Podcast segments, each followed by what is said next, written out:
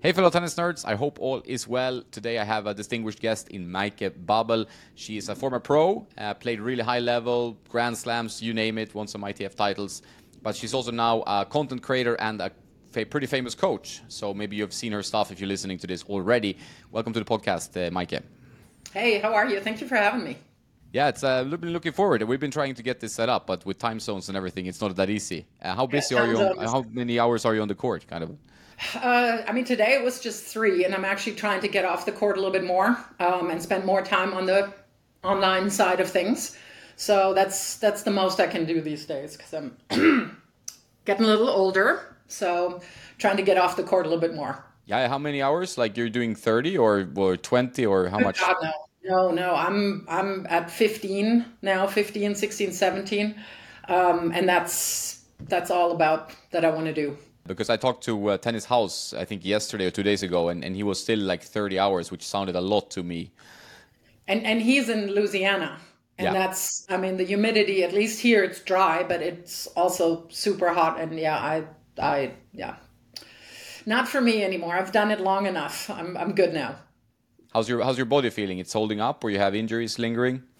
Um, well, the, the shoulder has always been my problem. I mean, that was the, the reason really why I had to retire. But now it's like every now and then I'm struggling with tennis uh, elbow and just, yeah, physically. Uh, I, in the beginning of the summer, I did camp uh, for three weeks, but only three hours in the morning. But then on top of everything else, and I was still, I mean, by the end of the day, completely useless and just like, ah, dead. So, yeah, no more than 15. I'm good. I think that's a sensible approach. I think it shows maturity that you actually decide, okay, my body cannot take. I mean, you had a, a successful and pretty long pro career. Uh, do you ever miss like competitive aspects of it? Like you would like want to go out and compete? Not really, to be honest. I mean, it's it's literally where now I'm just like, oh, I used to be able to do this shot, or you know, and now I'm not anymore. But the the weird thing is, I never was as competitive as you would think you need to be to to play world class tennis. But uh, yeah, I definitely don't miss it. Um, now, if I want to do something physically, I'll go hiking or do something. But I really don't even hit for myself. Also, because if I were to serve, then my shoulder kind of falls off after you know half an hour. So I'm good. Not that competitive anymore. No, that's interesting because I always find that competitive aspect. Like some people have it in spades, and some people struggle with it, although they can still play excellent tennis. You know, but it's like when it comes to competition aspect, how did that kind of your personality, you know, not being matching perfect with tennis, how did that feature in your career? I think there were definitely times when I should have pushed myself more and just didn't know where to get that extra energy from. Because yeah i mean was i driven? Absolutely. But that last little uh, yeah that last little bit sometimes was missing. Whether it was like oh am i to you know put another 10 minutes in, in, in practice when you're already about dead uh, or on court in matches when things didn't go my way necessarily like working through adversity i think i I definitely had missed opportunities on that, and and I recognized that back then, but I didn't know how to deal with it necessarily. I think throughout my career, my career at the end, I got better with it, and I had learned more about myself and about how to how to deal with that. But um, yeah, I mean, I've I've had absolutely you know fanatics basically in, in my peer group and i wasn't up there with them in, in that kind of competitiveness do you think you need to be a fanatic? I mean, these days it seems like it's even more competitive than ever was before. Like, do you think you need to be completely fanatic to be successful on, on ATP and WTA level? I, I mean, I always kind of jokingly said, you know, you have to have a screw loose a little bit to play professional tennis because it's such a weird lifestyle and it's you're doing so many weird things at a very young age on. Yeah, I think you have to be a little fanatical. I mean, you you definitely have to uh, know that for a very short period of time, even if we measure it in decades, well, I mean, look at Venus Williams now, like three decades on court, so it's not that short. But that's not really the lifespan of a, uh, a regular career. But you have like your six, seven, eight years it, it's got to be all in. It's got to be all tennis, or yeah, I mean, you might as well not even try. Yeah, I think that's uh, that's the perspective you have to have. When do you work with any kind of competitive players, or you mainly work with intermediates and, and club levels? What, what's your um, your coaching schedule like? I'm. I mean, now uh, first when I moved to the uh, U.S., I, I coached collegiate, and that was a very high level. Um, but I just didn't want to travel anymore either. That was one of the things. Uh, you do that enough when you play pro. And then in Atlanta, I played with some higher level and worked with some higher level juniors. But now it's mostly really recreational players. Um, I have one or two juniors that are now actually in, in college. Uh, but I on court I don't work with with high performance players a whole lot anymore because I also feel that I unless I have a hitting partner, um, I think there are better options for them. And, and Denver is not necessarily the absolute hotbed of, of tennis, uh, which is fine because I, I enjoy working with, with players who want to get better and I don't really care what the level is as long as they're really into it and most everybody that I have is and I really appreciate that and you don't necessarily have the crazy parents factor. No, I I know. I we, I've talked about that a lot with with other coaches, online coaches, and stuff. Like the the parent factor is such a big thing in, in tennis, especially when you have kids that you know they believe can be the next big thing. Sometimes yeah. erroneously, you do, you would say, or it becomes like a big block in the whole process of, of the the child. Uh, so you yes, made did you make like a pretty clear decision early that you don't want to work with that kind of energy. Yeah, I, I do have to admit because it, it just takes on too much time, and and I don't mind, uh, you know, when it's reasonable and when it's relevant and when it's respectful, also. But I've had too many people tell me how to do my job, and I, I take intake, of course, I take feedback, of course, but you know if somebody wants to be on court all the time and tells me how to run a practice, I'm like, why are you paying me money? It's like if you think you know it better, then then you do it yourself. Um, and it, it just took up too much energy and too much uh, effort, to be honest, and time.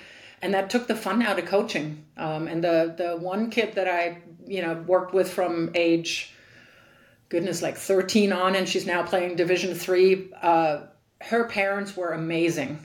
I mean, they literally basically dropped her off and picked her up and you know when there were questions that were open to you know discussions and or helping me out also how she had played at tournaments and stuff but it was it was really really fun and that's why i was the only person i really coached for a longer time but I think it's it's it makes sense to be selective. Like I think some people yeah. can't be selective, but if you have the luxury to be a bit selective, I think it yeah. also makes you smile more in your work. You know. Yeah, and I I I noticed that the times when I was forced to work with uh, players, and and some of the kids were also, you know, the I think the attitude was not really where it needed to be.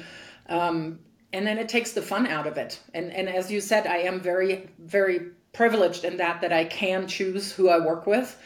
Um, I had some qualms in the beginning to literally say no because, as all coaches know, you know it's another hundred bucks for another hour or whatever people charge and it can be fairly easy money but at the end it's not that easy if you are after three hours you know after those people left you're still kind of upset and angry and yeah doing all kinds of things that you don't want to be doing anymore yeah, I can imagine that. I can imagine that. And you said that Denver is not the, really a hotbed of tennis. I think it's mainly like you know Florida, California. That seems to be like uh, key yeah. states in the U.S.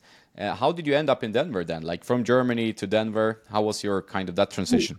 Uh, there were a lot of in between. So I, I did leave Germany in, in 2000 actually, and I was in um, New Orleans for three years.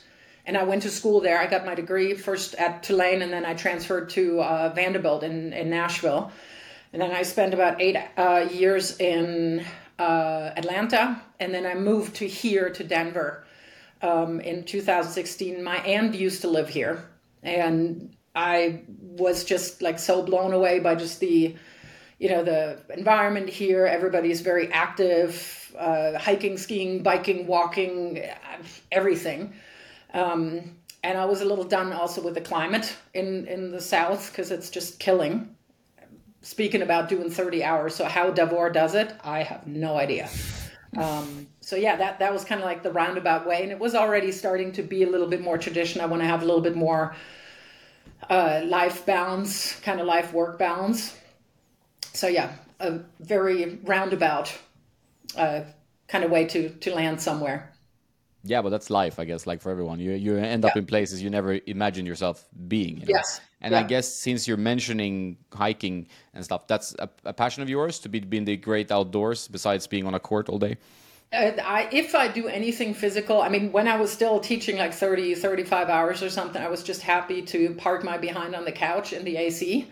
Um, but now that I have a little bit more energy also to do that, yeah, I mean, hiking is absolutely like I mean, it's just amazing here, and there's there's so much to do, and I mean, you can I think spend a whole I think a lifetime almost here in Colorado, and you never have to go to the same trail twice. Wow. It's just absolutely amazing.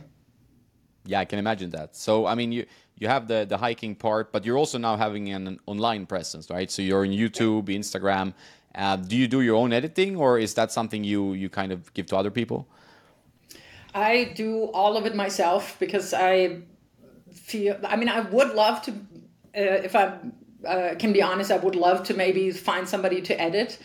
Um, but I've I've tried it once or twice, and by the time that I I get you know to where I like it and where I'm okay with it, I have to write so many instructions that I might as well do it myself. Um, and I, I did teach myself, and that's one of the things that I that I like uh, doing. I like to learn and kind of challenge myself that way a little bit. So it's actually fun, but it could, I mean, it's getting into where it takes a lot of time. And that's, that's also one of the reasons why I want to transition off the court a little bit.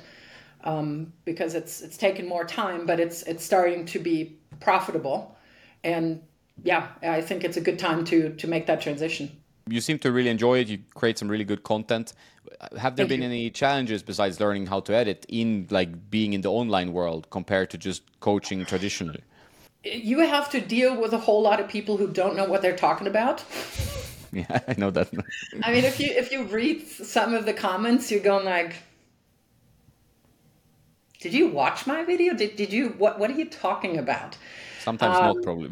That's how it is yes. for me at least. yes, and and uh, you know, when they're making one categorical uh, sweep of, about something. Um, I think being for the most part, I mean, there's a couple of women. It always feels like the regular stuff. You always have to do everything twice as well because you have to set yourself apart. And I'm very happy and or very very uh, lucky, I guess, that I can immediately say, like, hey, I was a top 30 player, so I guess that gives me some kind of credibility right off. But you'd have to back that up. You can't just waltz in there like a lot of players do. And this is more in the coaching, like, oh, I used to be a good player, doesn't necessarily make you a good coach. Um, and I think just the the transition that you're you're not right there to correct somebody, so you have to find. Uh, ways and different ways maybe from when you would teach a lesson in person to find that in an online space. Like how do i explain that if i'm not right there? How can i break it down into manageable steps? Um, but it's it's fun. I, I like doing it and it's it's something new. Um, and i do get to to coach people that otherwise i would not ever meet because I'm also doing online coaching like the, you know, stroke analyses, match analyses, or, you know, tennis consultation. I also do mental skills training. And you have a reach that is past anything you could possibly have in a live setting, unless your name is Bollettieri or Macci or whatever, or Mouratoglou, whoever it is these days. Yeah, exactly. Big, uh, usually big names. Creates like a huge team behind them, right? Uh, no, yeah. but like you mentioned, like you know that you could do online consulting and stuff like that. Do you feel like you can learn as well being online, or at least maybe 80, 75 percent, as you are when you're face to face with you on the court actually playing? Um, I think it depends really on the learning style. It really depends on the person. I mean, for some people, I would reckon it is absolutely not suitable. Um, I think you have to make sure that you speak literally the same language because language barriers can be a lot bigger.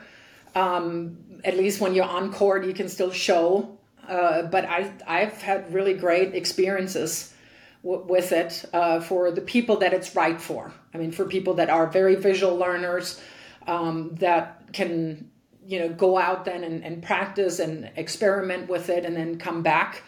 But yeah, I, I think it's an absolute legitimate way of, of coaching, which I didn't necessarily would have thought 15, 20 years ago. But I think also now with technology so much more evolved, it's, yeah, why not?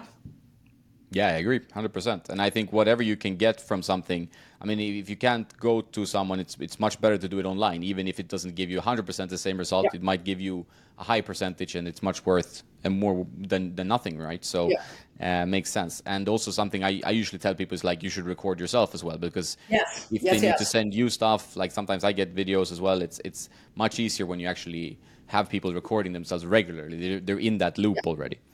Yeah, I agree. And I mean, if I'm going back to, uh, you know, when I played, like filming yourself, you had to have like a camera that was, you know, like what you now see on TV crews, and it was still the VHS, and it was expensive and impossible. So that's, I think, how we uh, also kind of grew up making it a big deal. But now, I mean, it's ridiculous what you can do with the phone. And so to me, that's a fantastic way of learning. Hundred percent. Do you see some issues pop up over and over again with like club level players that you coach or, or juniors, whatever? Like that same thing is is more the most common problem or thing or misunderstanding. Yeah, I think um, uh, a lot is on the forehand with the with the lag and the snap, and that's when I start being very unhappy because there's no snap and the absolute. Yeah, how can I say that so you don't have to edit it out? Uh, discussion That's fine. about you don't ATP, worry about it. Yeah, the, the stupid discussion about the ATP and WTA forehand, and it's yeah. If you're at higher Division One level, we might get into a territory where something change. I mean, a change there is beneficial, but if you're a rec player and you're getting into your contact properly, it's like yeah, do a freaking cartwheel before you make contact. It doesn't matter. Um, I think serving the loading is very misunderstood. There's still, I think the serve is where the most myth have survived. And I think that's what I'm getting a lot that people say, oh, but I heard you should push the left hip over the baseline, or it's like a, a pitch, or what's the other one? Um, yeah, that's about the, the, the two that are the worst. Um, and you constantly have to repeat that. And there is actually one online coach now who's very, very famous who propagates that. And of course, he's got the credibility of having coached, you know, several number one players in the world. So you would think he knows what he's talking about. And then you talk to like some biomechanics uh, people, experts, and they all go, no, no, no, no. So that's that's what you kind of have to fight against a little bit. But I think it's it's really the forehand is one thing in the serve, and that's what everybody wants to work on, or mostly. It's I, when I do uh, stroke analyses, it's mostly forehands and serves. It's hardly ever a volley. Um, backhands maybe some, but not a whole lot.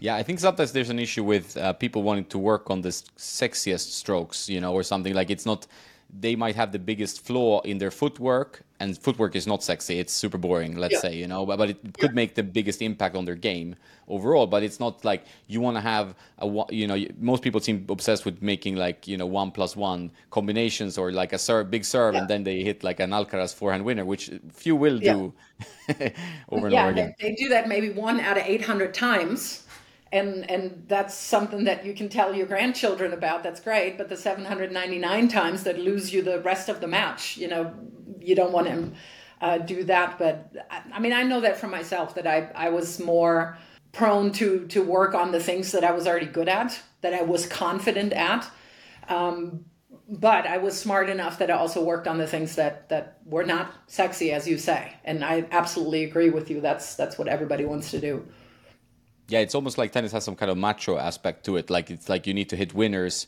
and if you're not hitting winners, yeah. it's not like that's not cool. You know, you at yeah. least you see it on some levels. You know, and then what wins you matches is the consistency, which is yeah. not the sexiest either. Right? And I mean, if you break it down, if you were to look at somebody like, uh, let's take a Djokovic. I mean, he never misses. and if we go by the definition, somebody never misses, that makes him a pusher. No, he's just consistent. I mean, he just you know and sets up sets up his strengths, and of course he can put everything away then. But he's also not going to go and try to slap winners from 18 feet behind the baseline. Um, I remember when I played, people were talking about Arantxa Sanchez Vicario as being a pusher. And I was like, Have you ever hit with her? It's like she has so much rotation on the ball, like every ball is up here. She's not a pusher. She just never, never misses and then sets up her strengths. So I think also with you know having more access to a lot of video and a lot of tennis on TV, that's what everybody sees right? And you hear the commentary, oh, big serve plus one, and it's like, yeah, but I mean, I can't do that. My serve is nothing, you know, spectacular. So for me to work a whole lot on serve plus one with a big serve wouldn't make any sense. I have to work with my serve as a very placed ball, and then maybe I have a plus one, plus two, plus three, four, five. Yeah, but you got to know what you what you can and cannot do yeah, I think that's very. I mean, self awareness in life in general, but also on the tennis court makes a lot of sense. Yeah. And I think sometimes it's my opinion, at least, that the TV angle sometimes hurt players because, or people watching, you know, we want to learn tennis because it's always that same bird's eye view and you yeah. don't see how much spin like Arantxa Sanchez Vicario puts on the ball, or or kind yeah. of like how deep oh Djokovic shots are, because sometimes the commentators don't even mention it, but that's the key fact. Like he makes every ball yeah. for you uncom- you're uncomfortable hitting every shot, you know. So it's a different game, right, for a Lopeo. Yeah, it's like I mean, basically like trying to hit or do a dunk if you can't even do a layup. I hope that was a good analogy. I think it was a good analogy, yeah. With other sports so yeah it's like first do the basics and i think that was something that that i was very fortunate uh, with that my coaches really instilled that and mostly it was really good fundamental technique and then you can you know start to to use then you can pretty much do anything right? If you have really good technique and you got the patience and you got the uh, endurance and stamina and whatever but yeah you got to build the point when you traveled on the tour, like I mean, nowadays the teams are so big. Like they have like you know physio, uh, they have a food uh, you know nutritionist, yeah. they have everything. I mean, Djokovic probably has like a cryo chamber in that in a car somewhere yeah. outside. Uh, how was how was life when you played on the tour? It was quite different, no? It was, uh, yeah. I think, and I think with the teams, that's also now only the top twenty or maybe thirty but yeah, that was not the the the norm back then. And I do remember that I think Steffi was the first one who actually traveled with a with a physiotherapist. Um, and I know that uh, Jana Novotná was the first one, or not the first one, but one of the very very few uh, to hit with a uh, to travel with a hitting partner. So she had a coach and a hitting partner. And I mean, me, it was I had a coach um, but also a lot of times not even that and i traveled with my brother or a friend who could play tennis yes but certainly had zero qualifications to be a coach on tour. And it was very um, primitive shall i say. I mean you you had to combine you had to be your own physiotherapist you had to be your own trainer you had to uh, you know have your coach and he had to be the coach the hitting partner the psychologist, or that wasn't even a thing back then. So it, it was very rudimentary, should I say. And now in hindsight, I'm going like, yeah. wow. Uh, but that, that, that was just the best you could do, or I could do with what I had. And it comes down to finances, absolutely. Yeah, tennis is a tough sport on the finances, and I, I mean, yeah. like like you said, there's this is mainly like the top 10, 20, 30 players maybe can afford this huge team. Otherwise, you see, you know, some guys in top 100 even travel. I've, I mean, most of them have one coach, but when I'm around ATP or WTA tournaments, it's they usually have one coach, but they don't have more than that. Like that's not yeah. uh, so easy, and that's I mean, obviously the cost then expand if you're going to have a team of five uh, yeah. entourage, you know. Yeah, yeah, but it's now it's a little bit uh, better. Also, I talked to um, a guy who ran the tournament in in Karlsruhe, who used to be um, our Federation Cup uh, team captain, and the things that the WTA now requires you to have to be able to put on a tournament like you have to have a uh, dedicated warm-up section and you have to have so many bikes and so many physiotherapists have to be there. There has to be a, a doctor on call all the time, and uh, there has to be whatever it is. So that also has gotten a lot more professional. Um, and I think the, the WTA, the trainers there do a check in every year, um, and they kind of, you know, give you training regimes for especially the younger players that can't um, afford all that stuff. And that didn't exist when I played. It was like, oh, go run a couple of laps around the, you know, the park. That's your conditioning. yeah, I can imagine that. Like, yeah, I, have been um, there's a there's a German tennis school in. Uh, in Marbella, where I where I live. Yeah. Not, I mean, it's quite far from where I live, but it's like 20 minutes or something.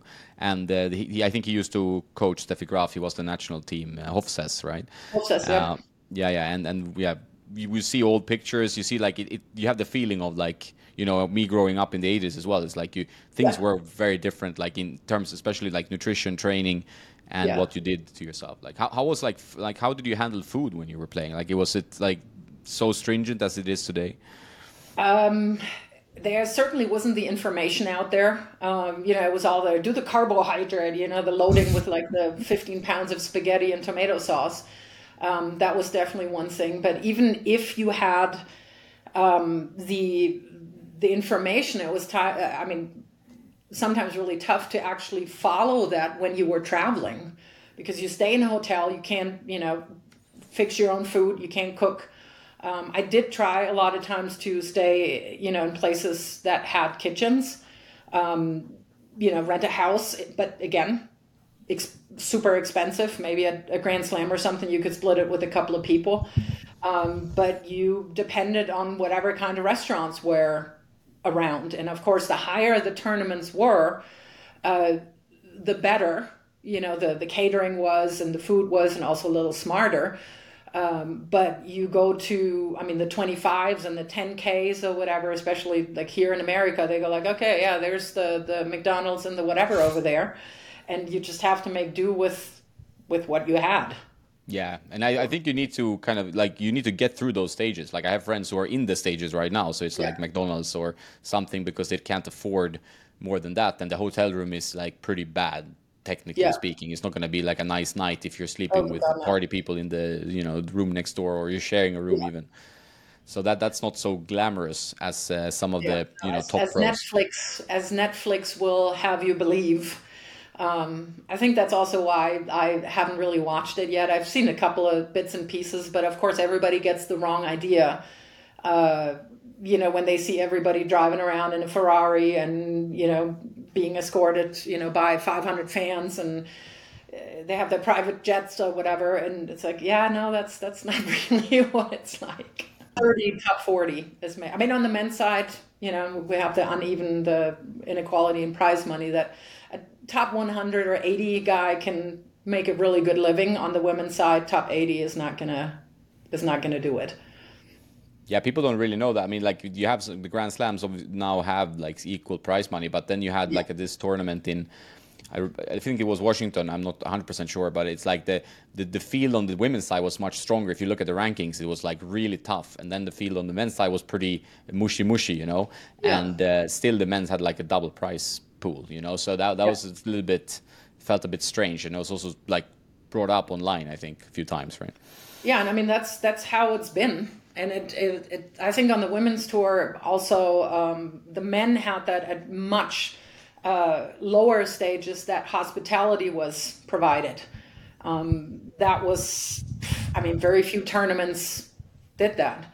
And now, of course, I mean, the prize money in the first round, I remember that um, going to Australia, I think it was first round, if you got just to, to participate, you got 14,000 Australian dollars but you had your coach, uh, you had your own, you know, travel to take care of. I mean, you're traveling halfway around the world. The fourteen thousand dollars was chewed up immediately. You hadn't even set foot in in the country. Now I think it's like forty thousand. So if you're now getting into, uh, you know, all the the uh, tier one thousands, yeah, you're, you're coming ahead uh, um, at the end of the year. But yeah, if you have to play the smaller tournaments, yeah, it's very, very, very in, unequal still or unequal.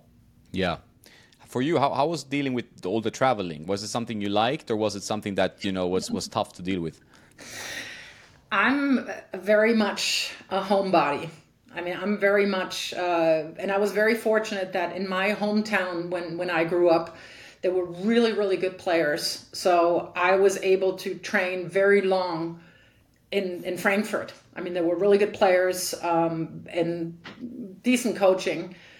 Uh, so I didn't have to go anywhere to live there. Like Medvedev, Medvedev had to move to Spain or uh, or France or wherever he went, and you know what so many players are doing now. But the the travel was absolutely my least favorite part uh, because especially if you're again if you're not you know one of the top players. I mean, you're flying. What did they do? Like three times around the globe per year or whatever it is, and you're back in coach like when you go from Germany to Australia two times 10 hours and uh, yeah it, it, was it was not fun. And you stay in hotels that are not necessary I mean the, again lower levels or the beginning of my career uh, you know that were a little better than than hostels maybe. Uh, so yeah that that definitely was not my favorite part and everybody goes like oh my god you were in so many places. Like yeah i saw the airport i saw the tennis facility and i saw the hotel. That's pretty much all you do. Yeah i have friends uh, used to play pretty high level atp and they say like the traveling without ever actually traveling was the big pain right? Because you're, you're actually yeah. in a place that could be very interesting but there's yeah. no time and uh, you know so you're just playing. It's just all about the tournament you know and so that's that's not really traveling the way you, you see traveling from a normal person, right? Yeah, and it's it's you're a business person. I mean, it's like think about any person who has a job where they have to go to conferences constantly and they're not staying around, you know, half a day to do sightseeing or whatever.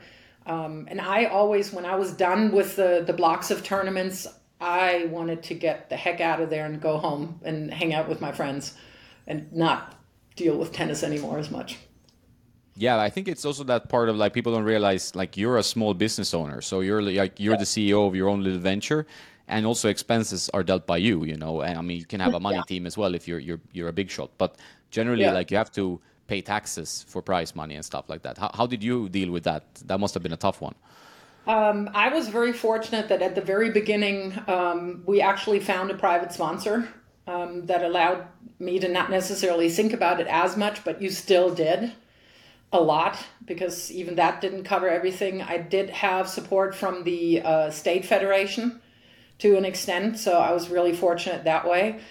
Uh, but yeah, as you said, you have your own kind of little company. So you're, I had, yeah, I had help with, you know, from a tax expert, but I had to deal with that, right? I had to, you know, get all my documents in a row and uh, you have to figure out some immigration things if you needed a visa or something. And of course, that is all taken care of by you know the big shots at IMG or you know whoever your agent is, and they they deal with all of that.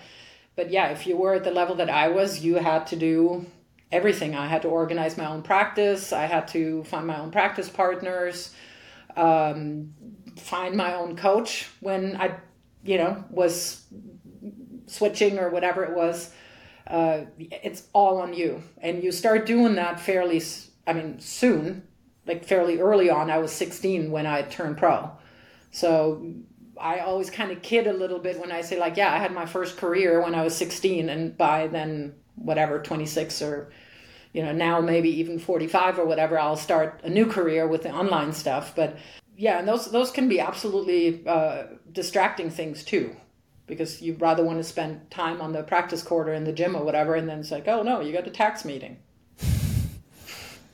And how, how did you deal with the pressure? I mean, it must be a lot of pressure to be, you know, a young professional tennis player because you have your own pressure. Potentially, you have pressure from for, from parents. I don't know your situation, or you know, your sponsor. There, there's always a lot of pressure and a lot of yeah. things for a young person to deal with. Yeah, um, I mean, my parents were were great. I mean, my dad was uh, my coach when I started, which that's not necessarily that wasn't the best dynamic, but they never made me play. Like they never forced me to play. There was never any pressure. Um, I think my mom actually told me like a couple of years ago, you know, she wished that I had not turned pro because she saw how tough the life is and how miserable sometimes I was. I mean, you're so young and you're being thrown into these situations that usually, uh, like, it's your life. I mean, it, this is your livelihood, and you're 16, 17, where usually you're still allowed to be super dumb. you know, normal people maybe face that stuff, the type of decisions that you have to make when they're, I don't know, 25, maybe not even then. Uh, and it's most i mean i think i can speak for everybody that i talked to all my peers that after we were all done we were all saying the same things for the most part. It was mostly our own pressure because you you put all your eggs in one basket. Like you quit school. I quit school. I got out of school after 10th grade. Um, yes i continued kind of what back then was homeschooling i guess now it's called online school. But that's that was it like when other people are still kind of figuring out what they're going to do with your with their lives you're boom you got to do this. Um, and, and you've done this for so long already. Like i mean i started I, I was a late bloomer so i wasn't even like as good in tennis and as involved with tennis as some other players. Uh, they were like i don't know if you remember anke huber. Yeah of course of course. Yeah she was she was my i mean we're the same age and uh, she already won the German championships and went to all the junior Grand Slams when she was 12, 13. So she had already done all this for like four or five years. And I only started to really get quite good when I was 14, 15. So I was a little later. But that's all you know. And then if that doesn't work out, what does that say about you? I mean, what you think, what will it say about you as a person? Doesn't say nothing you know, if you're not making it as a pro, you're still an okay person for the most part, unless you know whatever you're an idiot. Uh, but it's it's it's so soaked up in, into your identity basically that that's where the pressure comes from. I mean, for most everybody, it was themselves. Yes, some had absolutely nutty parents, um, but for the most part, it's all it was all us. Yeah, I know. Also, like that thing where you don't have any backup plan. Like you sometimes, yeah. you know, going to I talked about I talked about that with other coaches, like going to U.S. college, for example, tennis college. It's a great yeah. idea. Big thumbs up. I, I you know would like to hear your opinion there as well. But it's like that at least gives you an education, and then you can go pro, which some do, yeah. and, and successfully yeah. so, right? But if you're going from, you know, I'm a child and now I'm only, I only know tennis. It's like you're raised in a bubble. You, you have this bubble life and you don't know anything outside it. And if it doesn't go as planned, you're you're you know what do you do? Who are you? You know. You can still become a tennis coach. Yay! This is true. Yay, coaching. No, I I think that was that's absolutely right. The problem with with me was at that time, um, people told me I was too old to turn pro when I was sixteen. Um, very old. that was the time. Yeah, super old. I mean, Anke was already, I think, top 50 i want to say when she turned 17 so you know you have her and then you had steffi of course who was top 50 when she was 13 uh, then jennifer capriati was at the, so all these like absolute phenomenally anomaly uh, i mean just like that's not normal. No. Uh, but people thought like oh you have to like turn pro when you're 14 so i had that going. Thankfully that has now kind of changed a little bit um, the age restrictions are a lot. Uh, I think they changed that also to kind of push uh, players uh, to start a little later. But yeah, I had already left school. Um, and I didn't know anything about college, but if uh, when I then you know, or when you now look at the who were my peers in the U.S. here, they had all played college, every single one of them that were, and other players also, not just Americans, but um, uh, who was it? Lisa Raymond, um, Nicole Arendt, Debbie Graham, Meredith McGrath. Uh, I mean, there were so many. If you read through the, the lists from back then from All Americans, they all played. They all played college, which I we didn't know about that. It's only now, I think, in the last 20 years that, oh, that's really a good option. And I, I would wholeheartedly recommend that to everyone because you learn so many skills that you need when you play pro. You learn time management, Uh, there is still the the aspect of team, so you have that. Oh, it's not just all on me. You get the education, absolutely. Um, and now some of the better uh, colleges are actually allowing you to to play pro. I mean, to play pro tournaments in the summer. For instance, Diana uh, or Diana Shnaider, who played at North Carolina, and I think now she has turned pro. She went to school and played at the Australian Open or last year at the at the um, at the U.S. Open. So that tells you something about the level. And she's now in the top 60. And I think on the men's side, it's the same thing. Um, and you have plenty of examples. So I think, I think that's an absolute valid route to go. Yeah, it makes sense. I remember like back in the day, I think you were, as you were alluding to, like as on the WTA tour, you felt like you had to be 15 or 16. I mean, it was this Martina Hingis as well, like that came a yeah. bit later, but it's like you have to be this you know kid prodigy well on the men's tour it was more okay it's okay that they they yeah. are a little bit later because they need more physical strength and whatever and now maybe that's changing a little bit as well because now you have like 18 year olds that are super yeah. physical like alcaraz and whatever and they break through really early and yeah. while on the WTA tour maybe it's a little bit later now than it was back then or at least the, the you know requirement to, to go pro right yeah i mean but they they changed they they adjusted the rules uh, to that. I mean, I did have age restrictions. I remember that the uh, I don't know how many tournaments you could play, like WTA tournaments, maybe six events, and then you have ITF tournaments and whatever. But um, they they definitely increased the number. Like if you look at the uh, the couple of kids that are now coming up. Um, Mira Andreeva, I'm not even yeah. sure if I think she's still 16. She still has restrictions. She, she can't play full schedule. Um, and I think it makes sense. I know that there's other uh, people that say like, well, you can get around it. Like Coco Gauff got around it basically a little bit because she played exhibitions at a very high level. Um, but I'm still thinking that's that's not introducing you full time to the craziness of the tour. I think she was still able to to have a little bit more of a base somewhere, and not travel. Yeah, what was it? Literally, I, I want to say like 48 weeks out of the year. That's what it felt for me, at least, or 40, whatever. I mean, it was way too much. yeah, and also I think I mean the, the, toll on the body. Like I, I'm seeing that now. If you follow the tours, you know ATP or WTA, like they some guys or girls they play every week. It seems like they they there are no breaks. You know, even though they made some like decent money, so they can take a break technically. Yeah.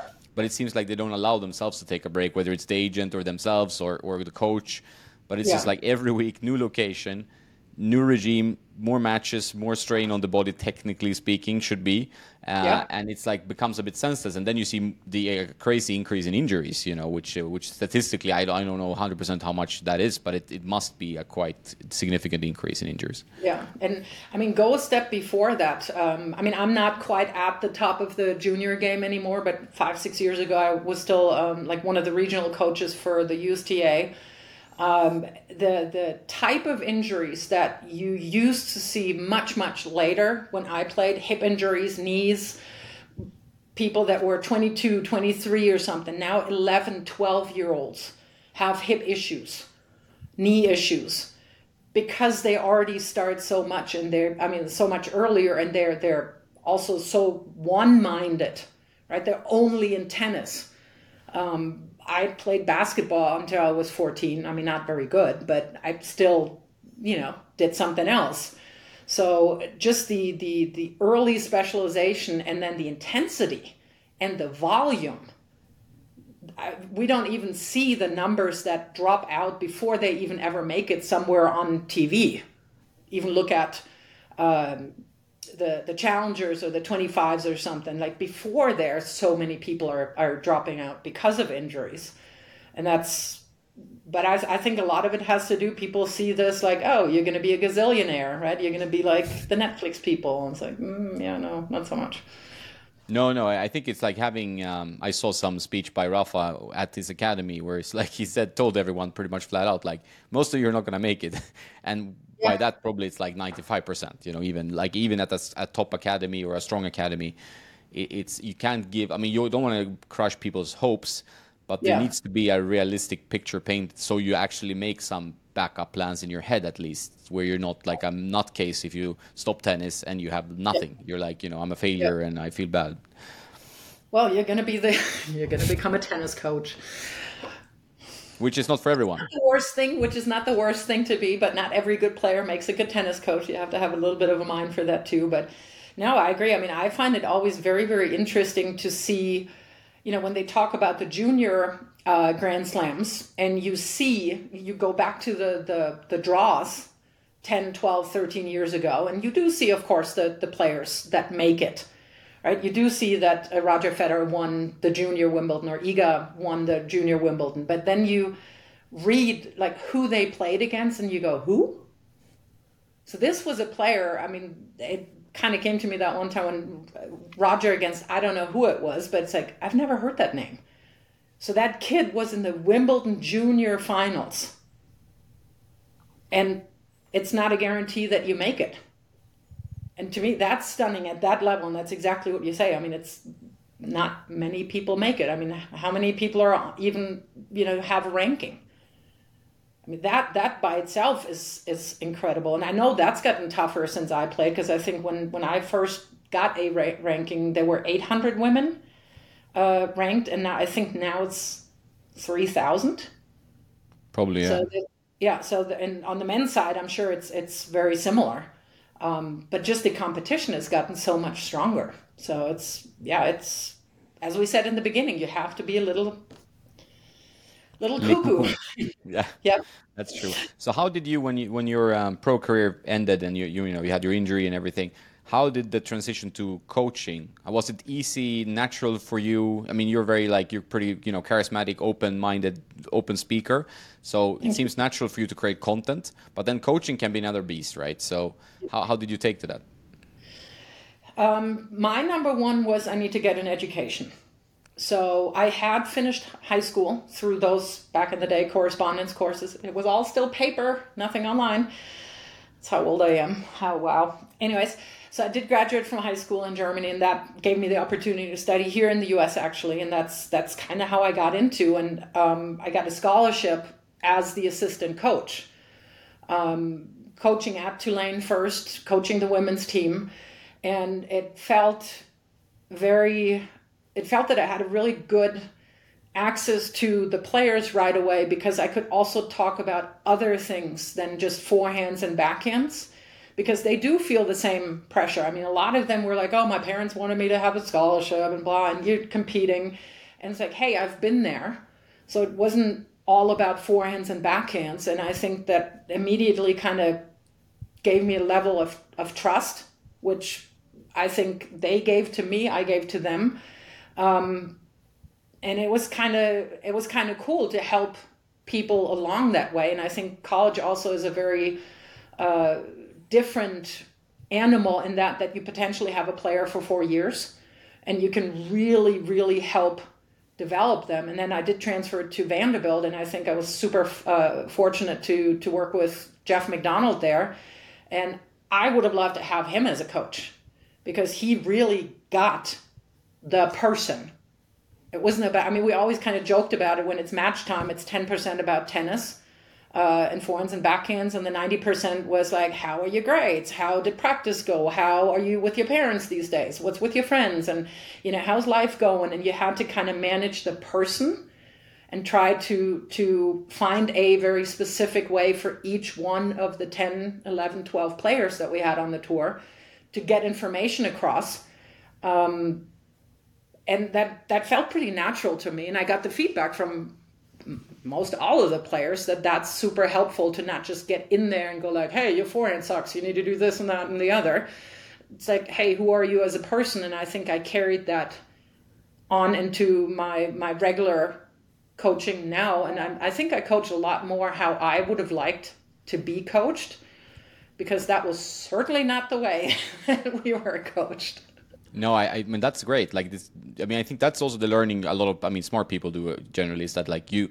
what would I have liked in this same situation? Yeah. And if you were in that situation, obviously you have a clear understanding of what that is, and then you can bring that. And I think for many people, like the tennis is such a mental game. So having people feel good about themselves, or you know, feeling good yeah. about them, their tennis or whatever it is mentally, it seems so vital today, especially right. Yeah. I mean, we always said, like with coach, we always said, like a happy, you know, a happy player or a happy person is a happy player because then your mind is free. Like, I'm not worried about grades. I'm not worried about whatever, it, whatever issues college age uh, people have. Um, whether we thought they were relevant or important or not doesn't matter. It's the perception of that player. So if, you know, all the baggage that everybody has, they can leave that at the door when they step on the court, then then we can talk tennis, right? Then they have the mental capacity. And um, one of the things that I really really uh, learned from from coach also, he always said like you have to keep learning. You have to keep learning. If you still teach the same way that you're in five years that you're teaching now, you suck as a coach so if I'm kind of now, I mean, I can still say a lot of things. Well, this is, you know, really worked for me when I played, and you know, because some of the fundamentals are still the same. But there's tennis has changed so much since I started, since I stopped. Uh, you have to continually keep learning, and I'm very fortunate that that is enjoyable for me. I, I like to to learn. What do you think is your? What would you say is your kind of main skill as a coach? Where where do you think you shine the most when you have, you know, whether it's a, a, like a strong junior or or just like some complete club player? Yeah, my sarcasm is unbeatable. I think one of the things is I, I can put people at ease. Like I can I can establish that this is a a enjoyable environment. Nobody needs to be threatened. Um, because I do know people tell me it's like, oh my god, I was so intimidated, you know, getting on. And it's like, really, me? I mean, you know, when I'm on coach, I look like a uh, on court. I look like a beekeeper because I have all like sun protection stuff. I look like a total idiot. Um, but I, I think I get to a, a, human level right away that I can communicate. Uh, here's some information, and I find a way to get that information across for different people. I think that's that's what I'm doing pretty well. Yeah, good. Uh, you seem to be a good people reader, and I think the sarcasm helps. I'm a big fan of sarcasm, but it's also like having yeah. a sense of humor and self awareness helps because otherwise, yeah. like some some coaches, you know, also famous coaches, they seem to love themselves a bit too much. Uh, that it's like who are you alluding to? no no names mentioned, no no names yes. forgotten. But it's like no, but it's like that that becomes a problem because if your ego gets in the way of anything, you the results diminish. I yeah, and that that I think puts a huge strain on the coach uh, player relationship. And I, I, I do know that with my personality, and I joke a lot, and yes, I am sarcastic. Um, but I I think I feel pretty well like who can take it and who kind of reacts to that. Uh, and I'm also in the position if somebody doesn't like it, then I'm like, mm, too bad. You know, I'm not gonna uh, completely change who I am because that's that's just you know how I am. I have enough people that you know enjoy this and kind of benefit from it, and I'm not as bad, but I'm definitely not the typical German coach. No, I, I think so. I I, yeah, I played with some German coaches and stuff. I know. I would say that too. They're yeah, that didn't suck too bad. You weren't as bad as I thought you were going to be. I mean, yeah, literally, that's some of our coaches were like, if you didn't get yelled at, that was that was the best you could hope for. And yeah, that that oh. was not the most enjoyable thing. That was a high five. Like if, if they didn't say you were yes. useless, that's good. Yeah, if they didn't address you by name or if they didn't yell at you or I literally had a guy say to me, it's like, yeah, that didn't really suck today. It's like, oh, But as a German, you know how to take that a little bit more. But if I did that here, and I jokingly do that here every now and then, they all go like, "Really? Yep, that's how we did it. Yeah, Americans are usually a bit more literal, so sar- sarcasm doesn't always work because they feel like yeah. they're, you know, what that just went over their heads or whatever because it's more, which is just a different yeah. culture, you know. But it's, it's, in Europe you can be a bit sarcastic, uh, yeah. and and it works. But but in, in US it's different. When it comes to like your, you know, we talked about relationships, coach player. But when it comes to being on tour, do you still keep in touch with players you, you became friends with, or, or how does your tour life feature into your current life? I still every now and then talk to to some players, but not necessarily very highly ranked players. Um, but we grew up together. One of my best friends at home actually is one of my childhood uh, biggest nemesis. Uh, we, hated each other, and now we're best friends, and I, we both don't know why. Um, she dropped out fairly soon uh, because, and she was at at a very high German level, um, but she said like this is the it's not for me, absolutely not for me. Um, on tour, I know it, it's very different, or it sounds like it's very different. That there are some players that have really great relationships and and are really good friends. Uh, I didn't have many friends just for the fact that I did not just want to talk about tennis. Like that to me, it, it was such a bubble. It's like I'm, I'm I want to be focused on tennis when I'm on court, when I talk to my coach. But after that, I don't want to talk about tennis or shopping. Um, and that I know I'm, this sounds a little stereotyping people, but it, it the uh, the intellectual level was not necessarily the highest where I felt like, okay, this is really who I want to be spending my time with. Uh, you know, nobody was reading papers, and I was just like, what do you people do all day? Um, they watch TV, and I was like, no, not not so much.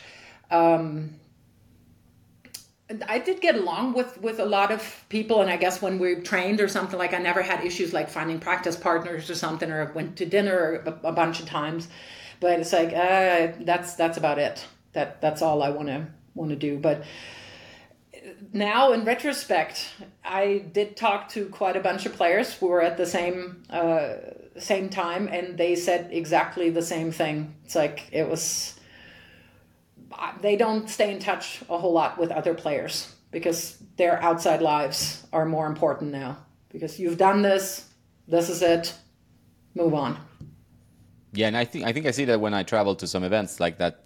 Players usually either are they're with their team. Um, now you have teams, okay, so it's that's yeah. also changes things. But I, I thought there would be more like banter in between players, but it seems like it's a little bit, you know, the competitive aspect of it kind of kills that possibility yeah. even of being proper friends or, or, actually like we're at the same city, you know, 10 times a year or more. But yeah. it's still like you're not really hanging out or you're not able to hang out. So it becomes a kind of weird friendship as well. Yeah, and I think sometimes that's also a it's fostered by the media also a little bit, but it's also I think fostered a little bit by the coaches. I know that some of my coaches said like you can't be hanging out with them, uh, you know, because you're going to play them. Because I, as a kid, I was, I mean, tennis for me was like my best friends. Like I grew up in my club, and we had really good players, and those were all my best friends. So for me, it was always like even when we in in the in the state federation those were really my best buddies, and I would want to hang out with them, and we did, much to the chagrin of our coaches sometimes. Um, but you know, the, then once you get at, at the level where it's about prize money and it's about your livelihood, and that's yeah, it could be reflecting on your coach also, right? Because it's their livelihood also, and if you kind of muck around there and you, I don't know what you're doing then when you hang out with other people, that could take away from your concentration or you're not professional enough or whatever. Um, so it, it, it is just hard. I mean, it's just a really weird, weird lifestyle, to be honest.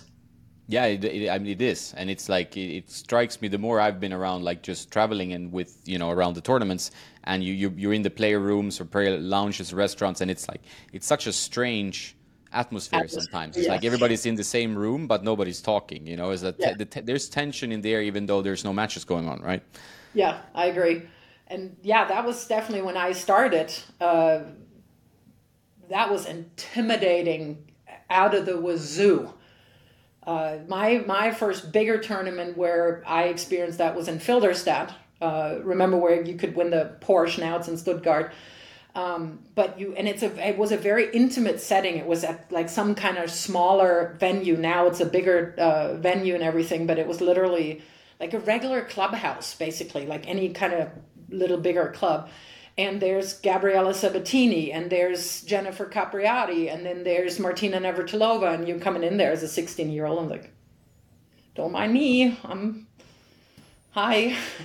so that that was yeah to get used to that and then i agree it was all everybody is in their own little bubble there yeah and also there, must be an intimidation factor like if there, there's some legend and then you're gonna maybe you're you know you're drawn against them Like, how does that like? Who, you know, did you play any real legends and where you felt like, oh no, this is going to be bad just before you even went to the court? Like, there's hard to be oh, just yeah. Plenty of times. Um, I mean, the first, and that was actually at at Filderstadt. I had I had a great experience actually. I, I played qualies and qualified, and had to play Martina Navratilova, number one in the world at that, and she had like 15 Porsches already. Um, so we're in the waiting area, and I, I was shaking. I was literally shaking. I couldn't breathe. I was just the nerve wrecking. Uh, yeah, it was it was horrible and she comes over to me and says like hey you know i watched you play and you're you're doing great. Just take a couple of deep breaths. You know we're gonna have fun out there. It's gonna be great. And i'm like what? Who? What? And I, it was and it did work. I mean i played reasonably well um, and that was that was amazing. I thought that was absolutely yeah, I don't know why she did it, but I thought it was super, super nice. Uh, but yeah, I mean, I played Martina Hingis once or twice, twice, and you know, you always talk about you have to believe that you can win. Maybe that's where I was a little too introspective, or it's like, come on. I mean, she has to like tie a hand behind her back for me to win. So you have to be realistic. I mean, there was not I had no chance basically, and that I knew that before I went out on the court. To be honest, I mean, then it's basically you're just trying to not look like a total idiot. Um, and I managed to, I think, do reasonably well. But yeah, I mean, there were a couple of matches where I was like, oh my god. But now I can laugh at it, but back then it was not quite as enjoyable. I can imagine that. Like, yeah, it can be terrifying. Did you have any like specific highlights in your career that you think about even today that you're like, okay, this was like one of the best moments of my tennis career? Um, yeah, I think Indian Wells in 18, no, 98.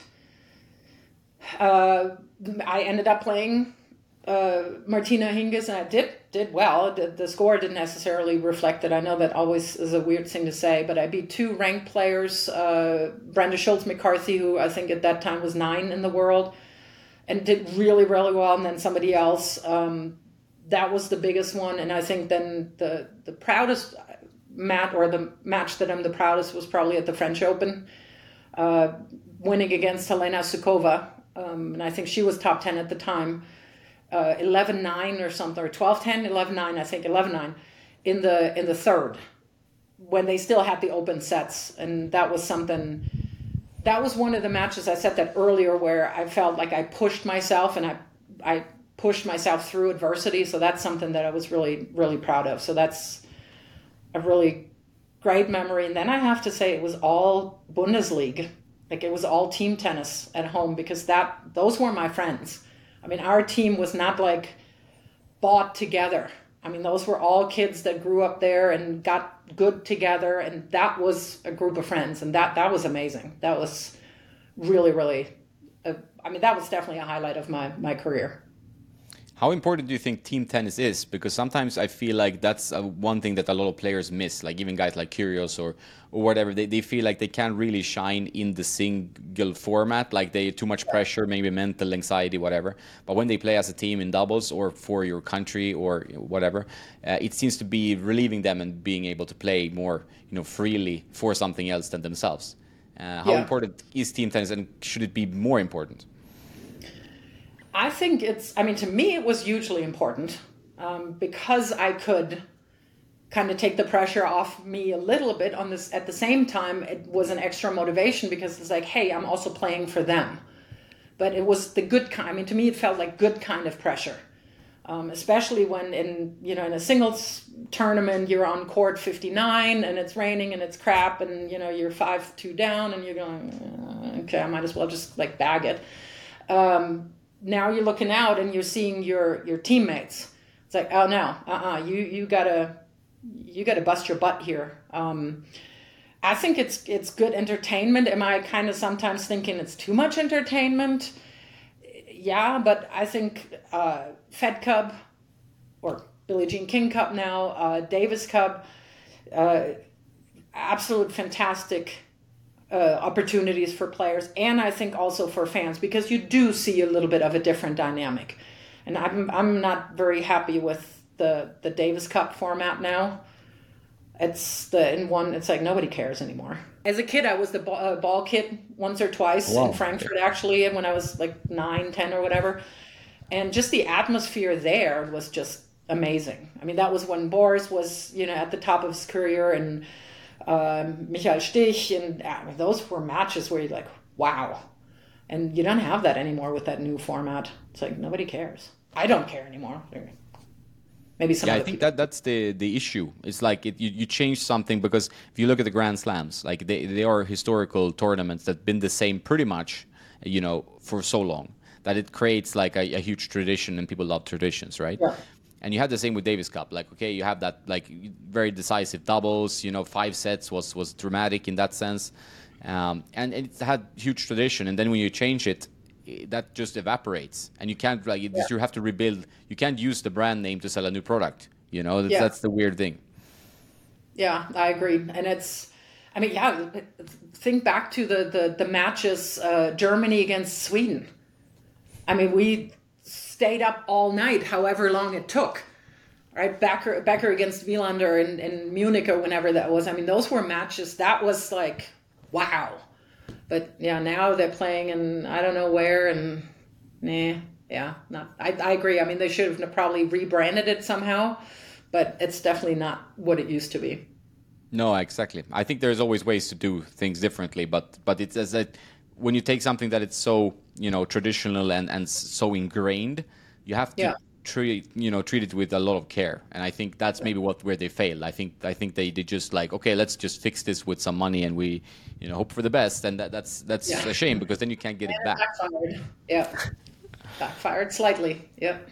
Yep. Yeah. So coaching life now, um, and then going to content. Do you want to be doing more content? Or you want to be you know you find find a balance there or do you have another career in the you know you want to go on tv commentate or where do you see yourself? I mean i wouldn't be opposed to doing commentary if they can you know uh, deal with a sarcastic german. Uh, i think that that ship has sailed because i didn't make enough connections when i played. Um, that was all, that was maybe one of the downsides of me being actually fairly introverted. I know i don't come across necessarily that way, but I, you know, I didn't do the political side well enough. I didn't kind of get the the connections that would have enabled me to kind of get into that side. Also, it would mean more traveling, but no, I think that I want to find a balance where I can be on court six, seven, eight hours a week and really enjoy that. And then the content creation is is really uh, interesting for me. It's also it's fun um, I think the mental skills things is something that I, the mental skills coaching, I'm working on an online course. Um, so those are still avenues I think that I haven't even looked at a whole lot, to be honest, because that's definitely one thing that not a whole lot of people can offer because, yeah, they don't necessarily have the training. I do have the uh, training and also the experience to back it up. I can tell people, you know, well, yeah, you feel that way because I felt that way um, at least in tennis.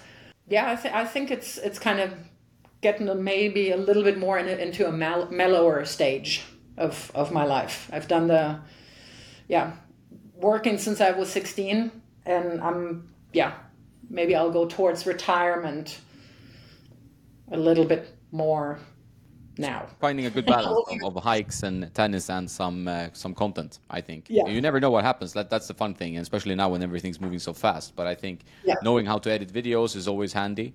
And and being in, in tennis is an interesting way. I mean, you mentioned it as well. I think like if you don't network obviously that that's a problem. You you have to play the politician a little bit, you know, and, and then other and if you're you know if saying something and you, some people are easily hurt, which is silly, but it's how it is, you know. So yeah. Um, you have to play that the game. delete well. button is for. yeah, That's good when you edit. It's good that you can have edit out stuff if you want. Those helps. That too, yes. I, I got really good at that, um, especially if I'm doing lessons that I show or something, because I do have sometimes, uh, what is it, uh, PG 13 or R rated commentary when I coach. Um, so, yeah, I was got to be a little more careful on that side. Yeah, you don't want any strikes from YouTube. I, they they are easy with the strikes. I, have heard. I, I, haven't received any, thankfully, yeah. but it's you know you never know. But you learn, and I mean it's I I still enjoy it, and I think there's so many more things that I can do with it that I'm not too worried that I don't you know spend as much time on the court anymore.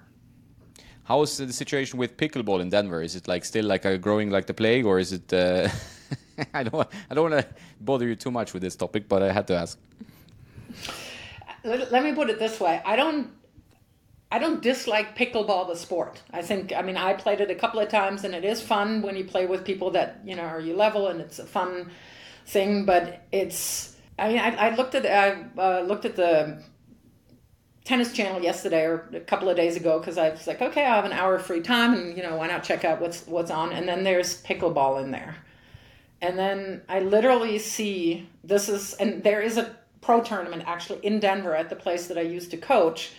Um, and that was a little better with how they made the transition and the infrastructure wasn't the way that it should be to add as many pickleball courts, whatever it was.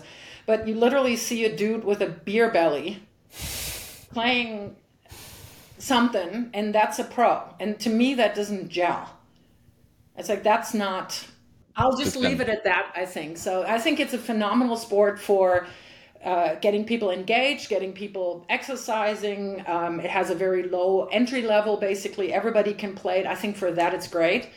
But I think I am a little bit with Martina Navratilova. If you if you like it so much, build your own courts, because yeah, hundred percent. We're losing a lot of tennis courts that way, and it cuts into my livelihood. It cuts into a lot of tennis coaches um, and I do think it's yeah for the the the level of where you can call yourself a pro. hmm. I'll leave it at that. Next topic. Yeah, I think it's good. Good. Politically correct there. That was perfect. Excellent. Uh, no, but it's yeah, it's, it's uh, I, am I'm the, the, same opinion. I'm like I have nothing against it because people exercise, especially if you have a beer belly, it makes sense to exercise, and yeah. uh, maybe not go pro. But uh, it's it's a problem when it kind of affects other sports. You know, it's like so you know yeah. do your own thing, and I I do see transition into tennis from both paddle, which is big in Europe, and yeah. pickleball. So so there's a point there, but don't draw extra lines on my tennis courts, please. This would be my opinion. Yeah. I don't like these build, extra build lines. your own, or do them do throw down lines, or I mean, honestly, it's like you can play it on the street here. My my streets are nice enough that, and I've done it. I mean, during lockdown, we we played pickleball on the street here, or in the parking lot across the street, um, or in the park there. But yeah, don't don't claim that the the courts that are being taken over by pickleball are not used by tennis because it's a different population, it's a different demographic. Yeah. Yeah, I, I, I agree. I have to ask you this because uh, I have a lot of racket nerds uh, listening, uh, probably, or at least watching the content generally. Yeah. Um, so, do you have a lot of questions about gear? I mean, I think there's an over obsession with gear because you can hopefully buy away your problem. So people want to yeah. buy a racket that hits the ball for them, so they don't have to do it themselves. Yeah. Uh, and you know, uh, and that's become like a thing that people just over emphasize the, the gear. Yeah. Do you, have you seen that as well? Yeah, absolutely. I mean, I people ask me questions that are so detailed that I'm like, I dude, I have no idea what you're talking about. I know which racket doesn't hurt my arm. I know which strings don't hurt my arm. I know nothing about poly gut main i mean i sort of have a clue but i couldn't I, I, definitely don't have enough knowledge about it to recommend very very detailed things um, and I, I mean, when I played, absolutely, because that was one of the things that you could control. And anything that you can control, you, to my mind, should control when you play. But uh, exactly what you were saying is like the racket's not going to hit for you. Like your racket is not for most of the players that that ask me these type of questions. Like the racket is not your problem. It's there's other things that are more important for you to work on. Um, and or fix or invest in or whatever you want to call it than the racket and the strings. They can help, yeah, but if you have terrible technique, it doesn't matter what racket you have. And now I have yeah. to ask a follow up question. Like, so when you played pro, what racket and string did you use, and what do you use now? Um, I uh, was always a Wilson girl, uh, the Wilson Pro staff, and uh, the strings were ISO Speed Um, I think it was an Austrian company. Yep. Uh, now I'm with Yonex, and it's the Yonex. I, well, I'm actually kind of going back and forth between three rackets now because I can't make up my mind. Um, the VCore Pro, uh, the E Zone, and then the regular VCore, the the red one. And now they're coming out with a new one, and it's like I don't know. Uh, and then the Yonex uh, Comfort. That's I mean that combination. Either one of those three rackets with that type of string seems to be the best for my arm. And that's Yeah, that's all I care about these days. Like I yeah. don't You- so you've had arm problems over the last couple of years, or? Yeah. So I, I mean, my shoulder was really the reason I had four surgeries, and now every now and then I do have tennis elbow, although it's not my technique. Hopefully, I'm claiming I'm getting old, so I'll, I'll go with that. But yeah, that's that's all I care about these days. I'm not like I don't need another five miles on my forehand. I need control, and I need to be able to basically not look or think about my own stro- strokes because I focus on my client. Yeah, I think that's that's very sensible. You have a one-handed backhand. Um, what do you think of the? And it's a, it's very ni- very nice one. So start there. What do you think of the the future of the one-handed backhand in the game? Like, I mean, on the women's side, it's not very popular. There are some very beautiful ones. I think Diane Parry is one of them. Yep. Uh, but and Henin Hardenne was one of my favorite players to watch. Uh, Yeah. But it's like even on the men's side now, it's like guys like Alcaraz kicking up balls. Denis Shapovalov has to jump and hit like Yeah. impossible shots. Uh, what do you think of its future?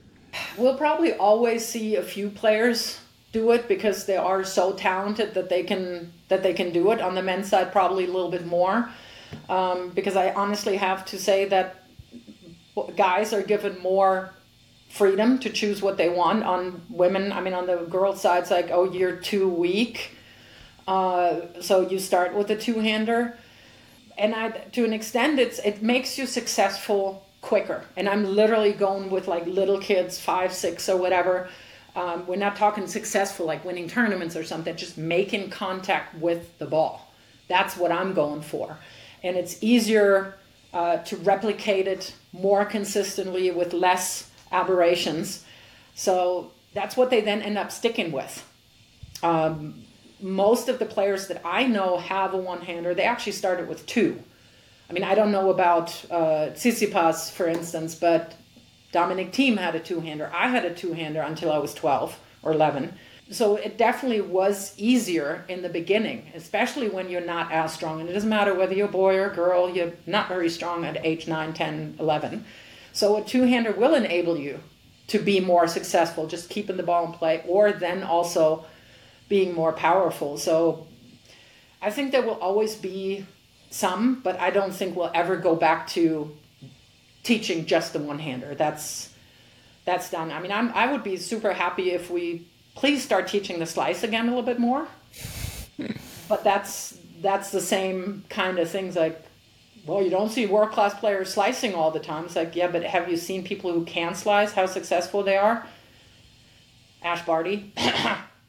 Yeah, Ons Jabeur is, uh, has a good slice as well, and you know even on On the men's side, you have guys like Dan Evans who uses the slice. So Yeah. I would say ninety percent and, and wins good matches. You know, Yeah. So that's, I mean, on the men's side, it always feels that they can at least deal with the slice. On the women's side, not because it is that stupid sexist stereotypes like you don't need a slice. And it's, it, the slice is difficult to teach. Absolutely. It's very frustrating to teach for the coach and for the player because it takes a long time.